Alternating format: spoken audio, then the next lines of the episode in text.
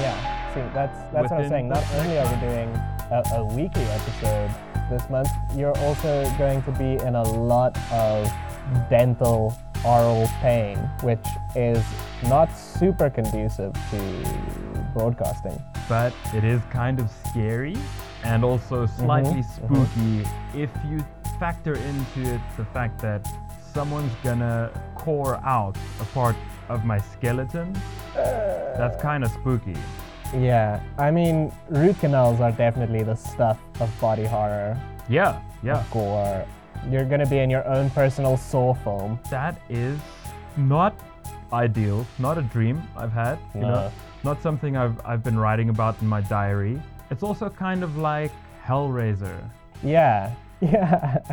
I should never have solved that Rubik's Except- cube. Except in Hellraiser, there's also an element of pleasure. Here, I don't know if you're gonna get super erotically charged by root canal. Yeah, I don't think the root canal is gonna erotically charge me, but painkillers do make the world slightly a little bit more groovy than it generally Oh is. yeah, So very groovy. I'm not That's why all the SoundCloud rappers are on the Zannies all day. Zanny the nanny.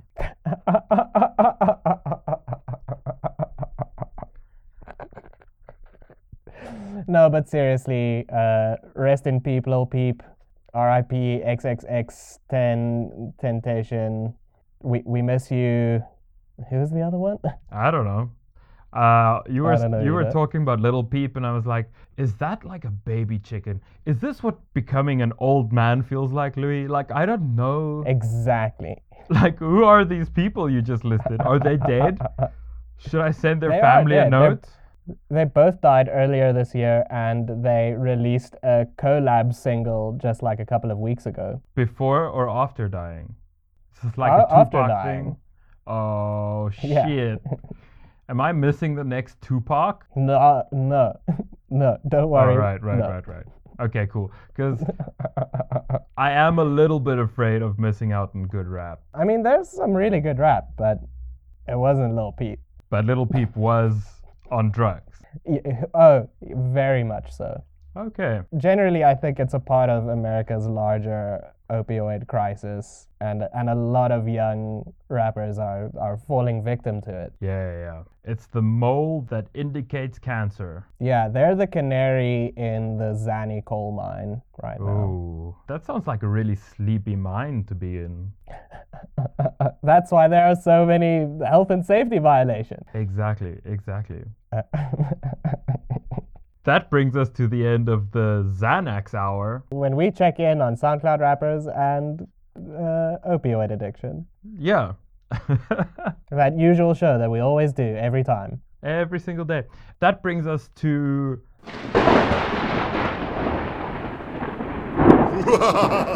Halloween Werewolf Appreciation Month on Be Positive, the mightiest podcast of Halloween. That's my howl. I hope I'm Fuck, taking. that was such a scary atmosphere you just did there, Fraser. I really loved it. Yeah, yeah. It all happened in your imagination while we're recording, but it's gonna sound so dope. Of course. I am Fraser, I am Louis, and welcome to Be Positive, the Positive B Movie a Podcast. positive B movie podcast. Yes, synced up perfectly. Perfect sync every time. We're so in sync right. Oh, wait. Oops. this week, marking the first week of Werewolf Appreciation Month, our special Halloween edition, we watched Helen Keller versus Night Wolves by St. James Street James. Yeah, so just from the title, already there's a lot going on here. Did you know what to expect going into this movie? Well, I'll tell you two things that I did expect. I expected Mhm. someone named Helen Keller, Yeah. who is uh, visually and aud- audiphonic. Orally? Orally, that's the word. Orally. Okay. uh, visually and orally impaired, not orally. she could still talk. Uh, I expected that, and I expected wolves in the night, nighttime wolves. Mm-hmm. Yeah. Now, did you expect werewolf? I did expect werewolves a little bit. Yeah. I mean, I guess these technically aren't werewolves, or they're not called werewolves, but in the very like foundational werewolf. Uh, werewolf mythology, they are usually represented as fully turning into complete wolves, like not Yeah. the um, kind of humanoid giant wolf things that we're probably going to be seeing a lot of this month. especially in the coming weeks. The way I see it is we're starting at the normal looking wolf, Mm-hmm. but some of these wolves have red glowing eyes, and that's kind of werewolfy. It is. And we're building our way up to something really special. Oh, I can't wait. But this, I think, was also something special. Oh, yes. Do you want to hit us with a super quick uh, plot synopsis? All right. Helen Keller is a woman who can see, hear, feel, smell, do all of the things. She is out in the backyard with her family, and family gets attacked by night wolves. Helen goes deaf from the shock, and a wolf claws out her eyes, so she's blind too. Within one day, she learns how to read lips and also do some daredevil level shit. Uh, there's a training montage, and she kills all the night wolves with a sword. Yeah, that's pretty much the whole story. Yep. Uh, right there. Some of the other notable characters we're treated to are um, William, her very flamboyantly gay brother, Yes. Anne Sullivan, who is also a real person, who was Helen Keller's teacher in real life, who is her friend and teacher in this film, Wow. and Jonathan, the the wolf hunter, the mysterious stranger trope that appears to help with training and with dealing with the wolves. Uh, this is, of course, Jonathan IKEA Furniture. Yes, full name Jonathan IKEA Furniture. And I have to say, uh, another part that I guess is quite a small part of the film, but one that uh, I really enjoyed a lot, is the framing narrative, Yeah. where we have uh, the director of the film, St. James Street James, Oh, yeah. just spelled as though it would be St. James, St. James, but it's not, it's St. St. James Street James, which is very funny yeah. he sets up the story. He's kind of one of those. What did they call them on American television? The uh, American classics or something like that, where a person introduces the film before it plays. All right. He's in his smoking robe. He's got his eye patch on. Very suave character. It's a formal eye patch. It's a. It is. It's an evening eye patch. And he introduces the film to us, uh, you know, touting its virtues, explaining that this is the the real true story of Helen Keller. yes. St. James Street James is played by Ross Patterson. So what we're faced with here is kind of an additional level of performance where all the actors are playing actors who are playing characters. Yeah. Because in the intro credits, you also see, you know, the actors' names come up, but those are fictional actors that the real actors are portraying in order to portray the fictional characters who are based on real people. Yeah. The implication is that in the world of St. James Street James, it's almost like what the Marvel universe is. It's a Yeah. whole cinematic universe, and all of these films exist in it. He's also credited with FDR, American Badass, Yeah. and Pool Boy, Drowning Out the Fury. Yeah, all obviously Oscar nominated, highly celebrated films that we all know about. Yeah. I actually just the other night someone told me about FDR American Badass at the Oh, really? Yeah, at the werewolf movie marathon. Someone was telling me I should really watch that and I was like, "Nope, I'm watching Helen Keller versus Nightwolf, sir. That shall be my first. yeah. That kind of framing narrative and that framing convention really sets up what I feel is the total postmodernism of this film. Oh yeah. If anyone ever asks me to explain postmodernism to them, I'm going to tell them to watch this movie because, at least in terms of postmodernism in the arts, it has all the hallmarks. There's a, a, a complete flattening of aesthetic values, of genre conventions, of dramatic structures, of morals, of taste, of high and low culture. Everything in this film is fair game and it's all played at exactly the same level. At face value, the film does appear to be shallow, which I guess Yeah. it is. uh, Being postmodern, it is by definition kind of shallow. Yeah. And it extends that shallowness not just to like the jokes, but also anything that could have a dramatic potential or anything that could have like a cathartic or emotional potential. It's all just squashed right down. You know, it's all flat and played at the same deadpan level. Yeah, yeah. So, for instance, when Anne dies, which is one of the, our big inciting incidents, she's walking to get beer, even though she has also been blinded by wolves. Yes. And as she's walking back to the house with the beer, firstly, why is she outside in the first place? Doesn't matter. Yep. She falls onto a slip and slide Oh, yeah. and literally just slides down into the clutches of a waiting wolf Yeah. who then proceeds to tear up and with some of the great special effects work that we've seen in films like uh, Sabretooth Yes. or uh, Curse of the Sneeman. Um, Classic film. Classic film. yeah. Must watch. And it's it's clear that the movie is completely aware of the fact that they're using like a shitty stuffed wolf's head Yeah. and two little paws. Yeah. Two little paws that aren't even and articulating in the right way. They Yeah, seem no, to have like it's like- human elbows behind them. Yeah. But I think you're missing the most effective special effect from this film is when Helen Keller is physically battling the wolves with a sword. Obviously, there were no real wolves except for stock footage uh, that they probably Yeah. bought for the film. But then they would throw tiny little husky teddy bear type stuffed animals yeah, yeah, yeah. at her Stuffed animals.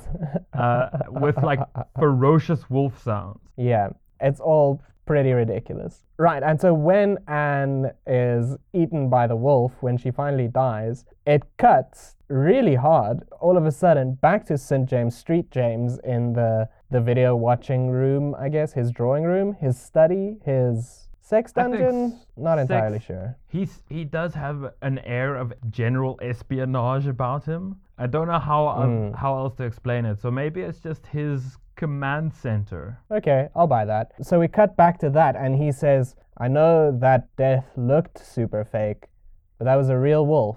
And the actress, Maggie Martindale, unfortunately perished. Yeah. And, and of course, that's not really the actress's, that's not the real actress either. Yeah. So it, anything that could be of an emotional significance or even a plot significance is always undercut throughout the film by these irreverent or cynical interruptions. Yeah. So it's kind of like this movie is coming up and touching a mirror universe. yeah. You know the mirror of Erised in Harry Potter, where you see your, Yeah, your yeah, yeah. greatest desire in front of you. Now this is kind of Yeah. like seeing the or the version of the world that you thought was the world when you were like nine years old. Yeah. So this is Ross Patterson's nine-year-old alter ego perfect human state. Uh, is Yeah. this movie universe that that we're exploring? Yeah, I like that because yeah, obviously the the only thing you care about in your art when you're nine years old is whether it's grabbing your attention or not, right? So Yeah. its use of like unrealistic animal props or bad CGI or uh, the stock footage, that all is exactly the same, and it's Yeah. treated you know as legitimately as whatever else is going on. Yeah, even where Helen Keller runs up to Jonathan because she went hunting for geese and she's got this long string of like 32 stuffed, Yeah. tiny stuffed animal geese on a rope. It's just Yeah. more of that. She proceeds to smear shit all over Jonathan IKEA Furniture's face, Mhm. all the while telling him it's shit. That scene also goes on for a long time and it's Yeah. uncomfortable, but it is very, like you said, it's very attention grabbing. Yeah.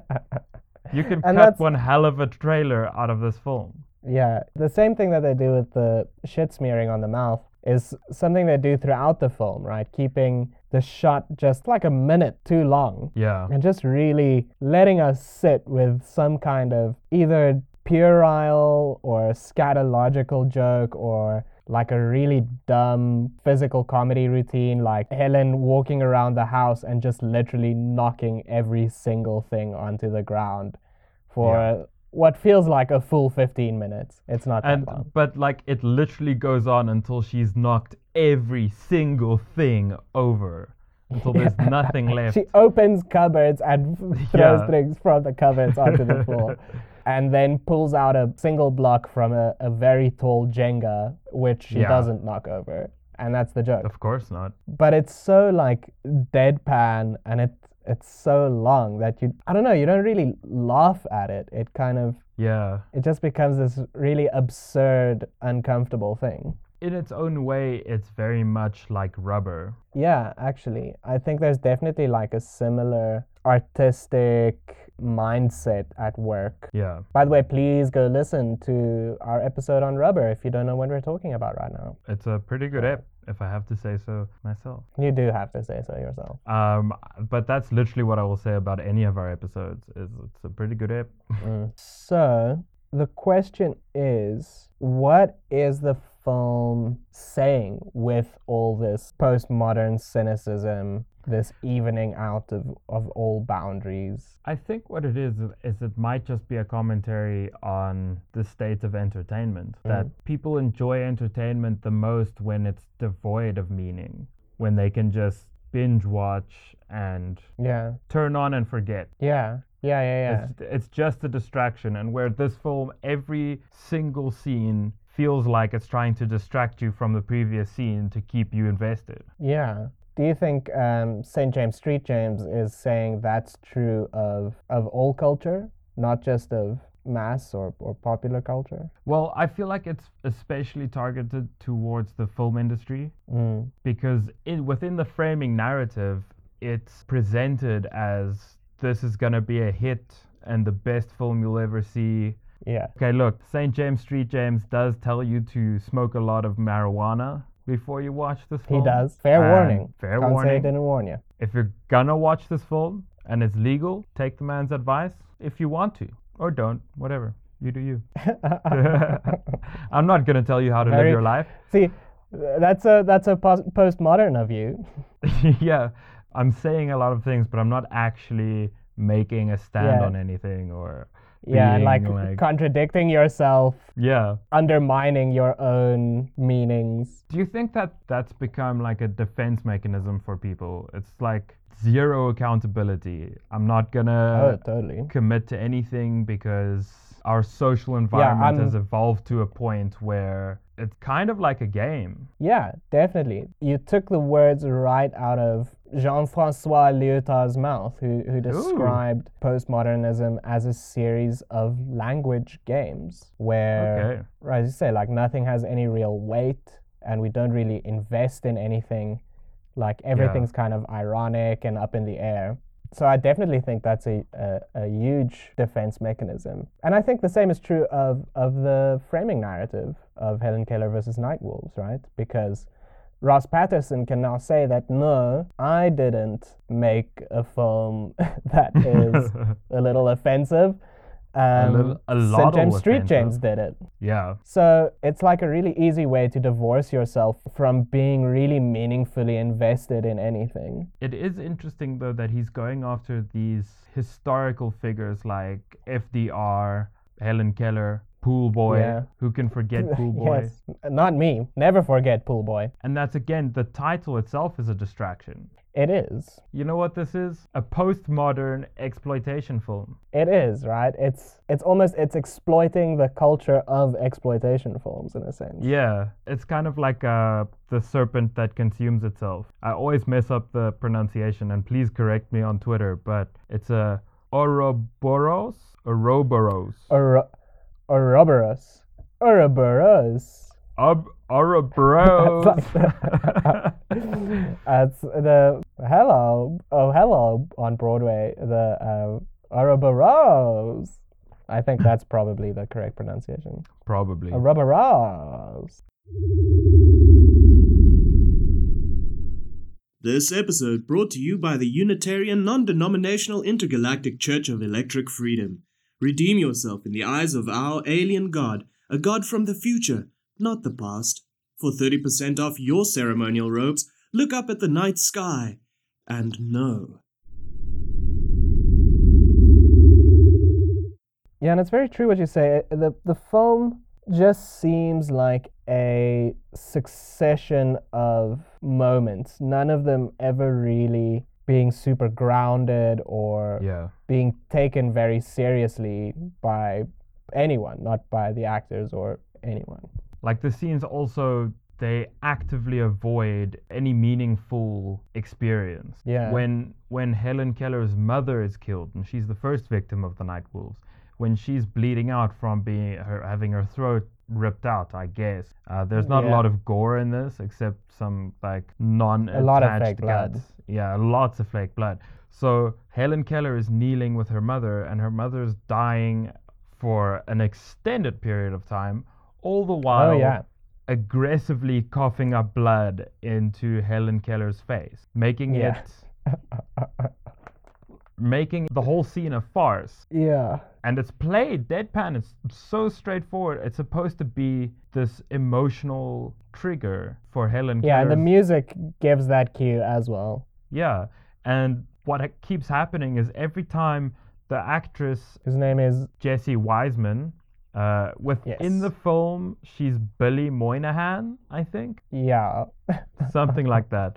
But every time Yeah. she starts to emote, another spurt of blood hits her, and she has to pull her face like, ugh. yeah. Every time we get close to something meaningful, it just distracts you. Yeah. Does that reflect something about us? Like how we how we live our lives and deal with our emotional Yeah, I would say Uh, so. turmoils? I think in the 20th century, people were very concerned about finding meaning Mm. and truth. But in the 21st century, it's we're living in a quotation marks post truth society. So so it's kind of like people have stopped searching for meaning. They've finally accepted Yeah. the fact that the only meaning there is is the meaning you create for yourself. And now they actively avoid meaningful interaction. yeah. It, it's like the whole human race has become slightly socially anxious. Welcome to my level, whole human race. um,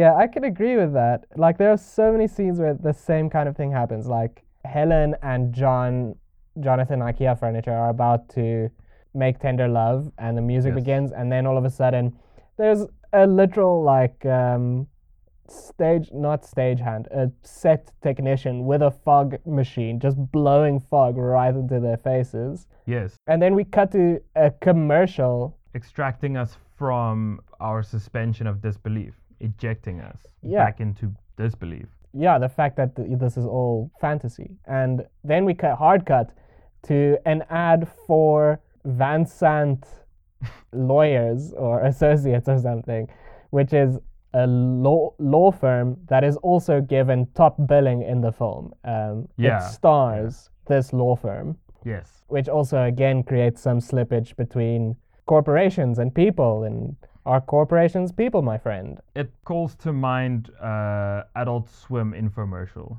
yeah yeah yeah yeah absolutely. That is my second note that i made was like oh they're using kind of adult swim editing techniques and, and kind of um, structural ideas. Yeah. definitely. And so that scene gets undermined completely and utterly. We've already talked about anne's death. That's also uh, undercut and when her brother william finally does something good or brave and i'm saying those both also in air quotes because what he's doing is singing opera Hey, that can be it's not actually brave. hugely helpful it is it's super brave to do to sing opera at a bunch of hungry night wolves. Yeah, so the one time he tries and he he does something and he does it well, he sings really beautifully. All of a sudden, there's some hot young twink with a saxophone, uh, just playing like these awful discordant notes, while William's singing opera. yeah. He comes out of nowhere. William's lover just appears, plays saxophone, and then gets eaten by wolves. Which isn't that what we're all doing? We're appearing, playing saxophone, and being eaten by wolves. Yeah. Life is but a forest, and man struts his fitful jazz uh, until the wolves get him. Right? That's the old Shakespeare line. Of course, old Billy Bob Shakespeare.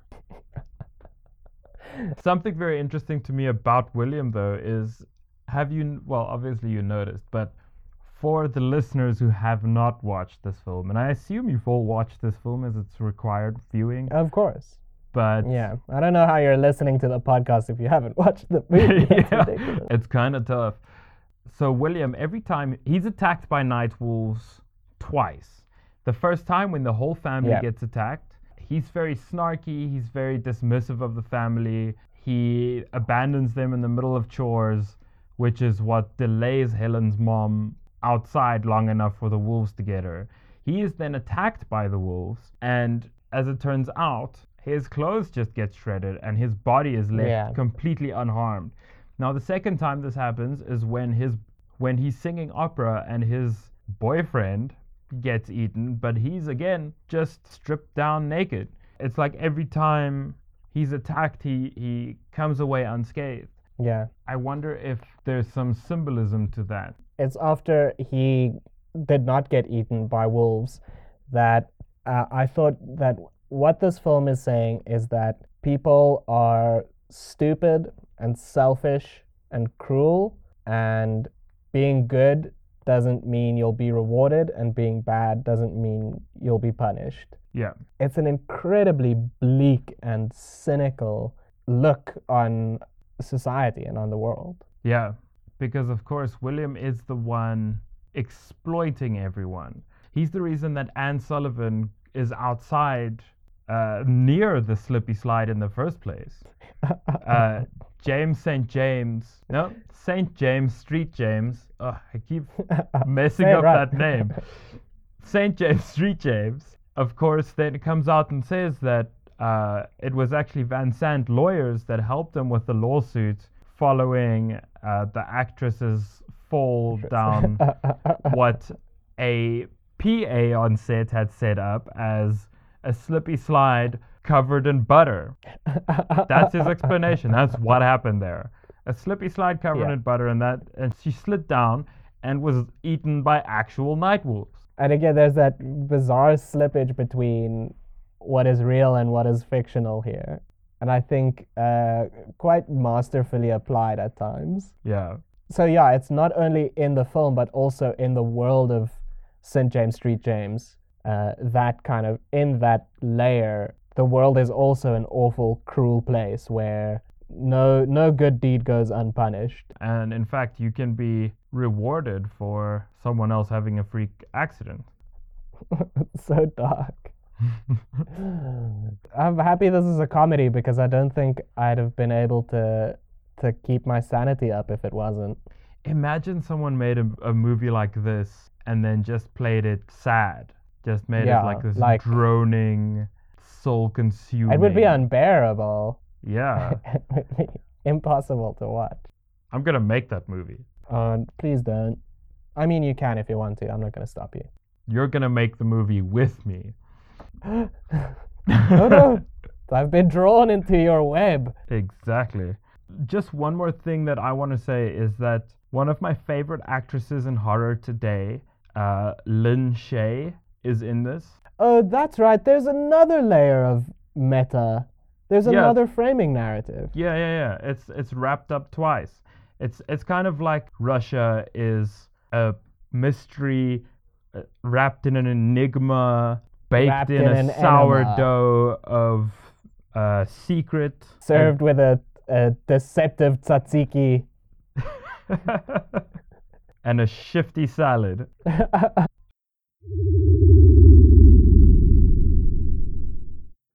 Uncle Al here. Due to an administrative error, Uncle Al's has recently come into a large stock of cheaply manufactured batteries. AA, AAA, D cell, C cell, the whole dang alphabet. We got cheaply manufactured car batteries We got cheaply manufactured cell phone batteries. We even got some battery chickens. We got a Sultan battery. Please, buy these batteries. They're blocking the doors, and I can't get out. Please, help.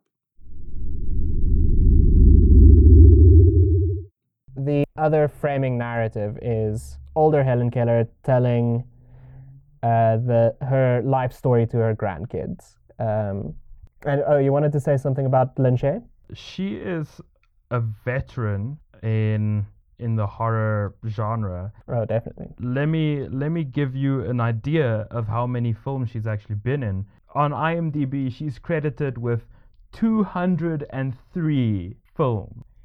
Uh, a lot with, of movies. With a career starting all the way back in 1975 when she played the character known only as Whore on Hester Street. Jeez. From there, she went on to Oh, to wow. uh, be teacher in A Nightmare on Elm Street. Kate Simmons in The Twilight Zone. She's in Critters.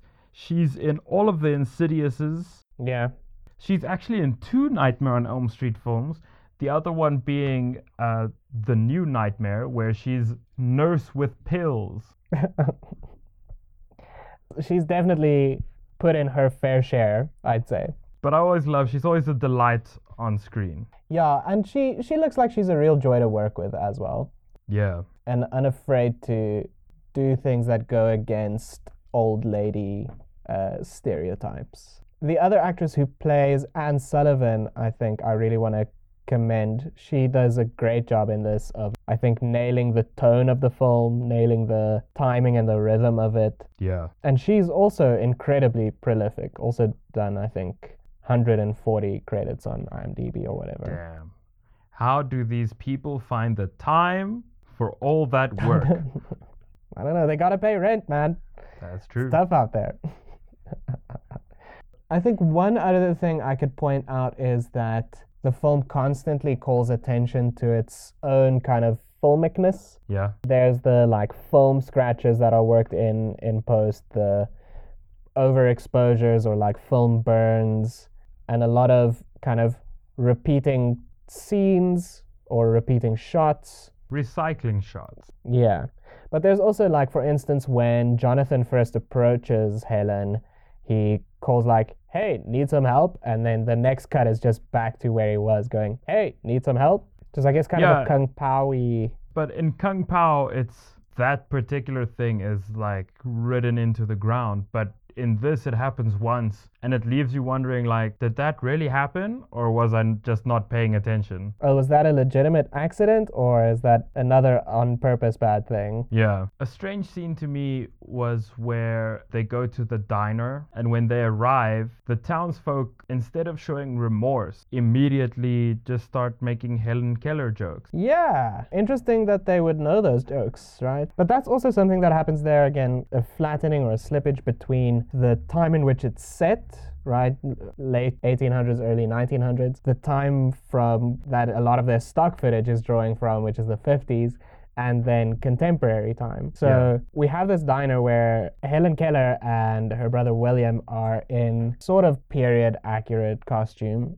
or at least period costume. But everyone else in the diner looks completely contemporary, like just a bunch of hipsters sitting around in a diner in 2015. Yeah, it creates a sort of dissonance between the two sets of characters and the two locations where Yeah. Helen Keller lives in a period cabin, but these people are in a modern diner. Yeah.